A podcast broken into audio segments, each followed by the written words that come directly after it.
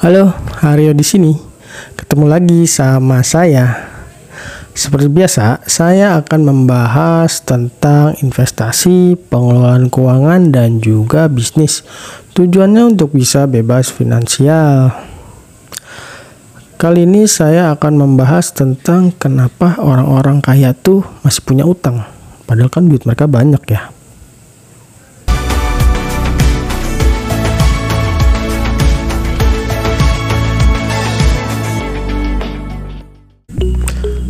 Ada dua orang pemuda, dan ini mungkin merupakan sebuah cerita klasik yang umum terjadi, dan kemungkinan juga dialami oleh orang-orang di sekitar kita. Pemuda pertama bisa dikatakan memiliki gaya hidup uh, yang seperti sebagian banyak, sebagian besar orang ya punya dia punya gaji besar tapi sayangnya juga punya hutang yang juga sangat besar. Pemuda itu tidak memiliki tabungan apalagi investasi. Semakin naik penghasilannya, semakin naik juga pengeluarannya. Meskipun memiliki pekerjaan dengan penghasilan yang sangat tinggi, namun seolah-olah itu hanya percuma aja karena si pemuda ini hanya hidup dari gali lubang tutup lubang akibat pola hidupnya yang terlalu konsumtif. Setiap ada ponsel high-end dengan model terbaru, dia tanpa ragu langsung beli. Dan begitu juga dengan otomotif, dia nggak pernah absen untuk hadir ke pameran otomotif. Tentu aja untuk beli mobil-mobil atau sepeda motor terbaru ya. Berbeda dengan pemuda kedua yang juga punya hutang, tapi pemuda ini hampir tidak pernah uh, berhutang untuk kebutuhan konsumtif. Misalnya dia itu ngutang tapi untuk beli rumah dan tujuannya rumah itu pun untuk disewakan atau dikontrakan.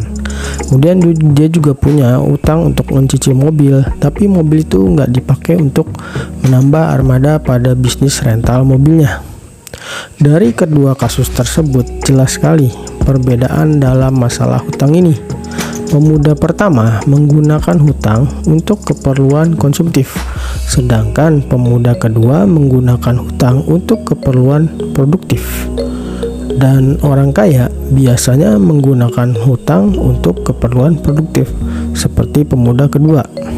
Nah, orang kaya juga biasanya menghindari hutang yang buruk, yaitu hutang konsumtif hutang dengan bunga yang tinggi dan juga hutang yang terlalu banyak eh, melebihi eh, kemampuan dalam membayar hutangnya. Memang yang terbaik adalah kalau kita itu bebas hutang atau kalaupun mau berhutang sebaiknya sesuai dengan porsinya. Jika mengacu pada standar perbankan, maka hutang maksimal adalah sepertiga dari pemasukan utang itu memang kadang diperlukan untuk situasi tertentu. Misalnya, pas kamu pengen beli barang yang penting, kalau kamu beli secara cash, uangnya itu kadang belum cukup. Jadi kamu terpaksa membeli barang dengan kualitas di bawahnya. Sayangnya mengorbankan kualitas sehingga ujung-ujungnya umur yang barang yang kamu beli itu jadi pendek sehingga harus beli lagi. Maka itu dalam situasi tersebut diperlukan untuk mengambil cicilan atau hutang. Menurut Robert T. Kiyosaki, hutang itu bisa kita bagi jadi dua, yaitu hutang baik dan hutang buruk. Hutang buruk itu seperti hutang yang diambil oleh kebanyakan orang atau pada cerita yang pemuda yang pertama tadi, yaitu hutang yang diambil untuk keperluan konsumtif, misalnya membeli barang-barang yang memang tidak diperlukan. Sementara hutang baik adalah hutang yang bisa mendapatkan atau mendatangkan penghasilan Biasanya hutang yang baik itu diambil untuk keperluan produktif, misalnya membeli rumah atau apartemen itu tapi untuk disewakan.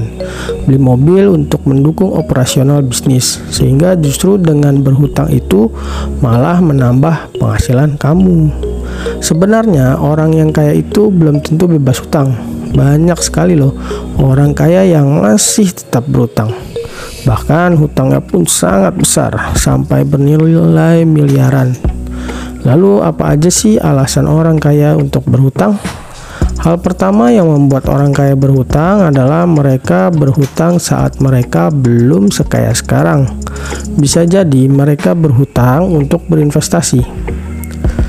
Hal kedua yang menjadi alasan untuk orang kaya berhutang adalah karena Bunga pinjamannya itu lebih kecil jika dibandingkan dengan return investasi. Tapi perlu diingat, kalau kamu pengen berhutang tapi dengan alasan ini perlu pengalaman dan pengetahuan agar kamu tuh bisa paham benar-benar apakah investasi tersebut memang cukup besar returnnya. Karena jika kamu berutang dengan alasan ini tapi kamu masih awam dalam dunia investasi maka kamu tidak disarankan untuk berutang alasan ketiga eh, kenapa orang kaya berhutang yaitu bagi mereka itu cash is king Bukan artinya mereka menyiapkan uang cash untuk belanja konsumtif, tapi mereka bersiap untuk menemukan peluang investasi. Karena sering sekali investasi itu tahu-tahu ada aja di tengah jalan. Hutang memang menjadi sebuah beban bagi orang yang berhutang, namun hutang tidak harus menjadi sebuah masalah jika memang memiliki kemampuan untuk melunasinya. Untuk itu, jika memang kamu harus berutang, jaga tingkat hutang kamu tetap proporsional dan sebisa mungkin hindari hutang untuk keperluan konsumtif.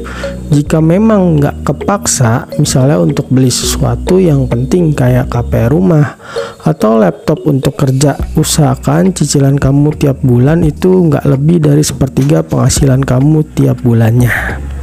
Oke, sampai di sini pembahasan saya tentang kenapa orang kaya masih aja berutang. Sampai jumpa di konten berikutnya. Dah.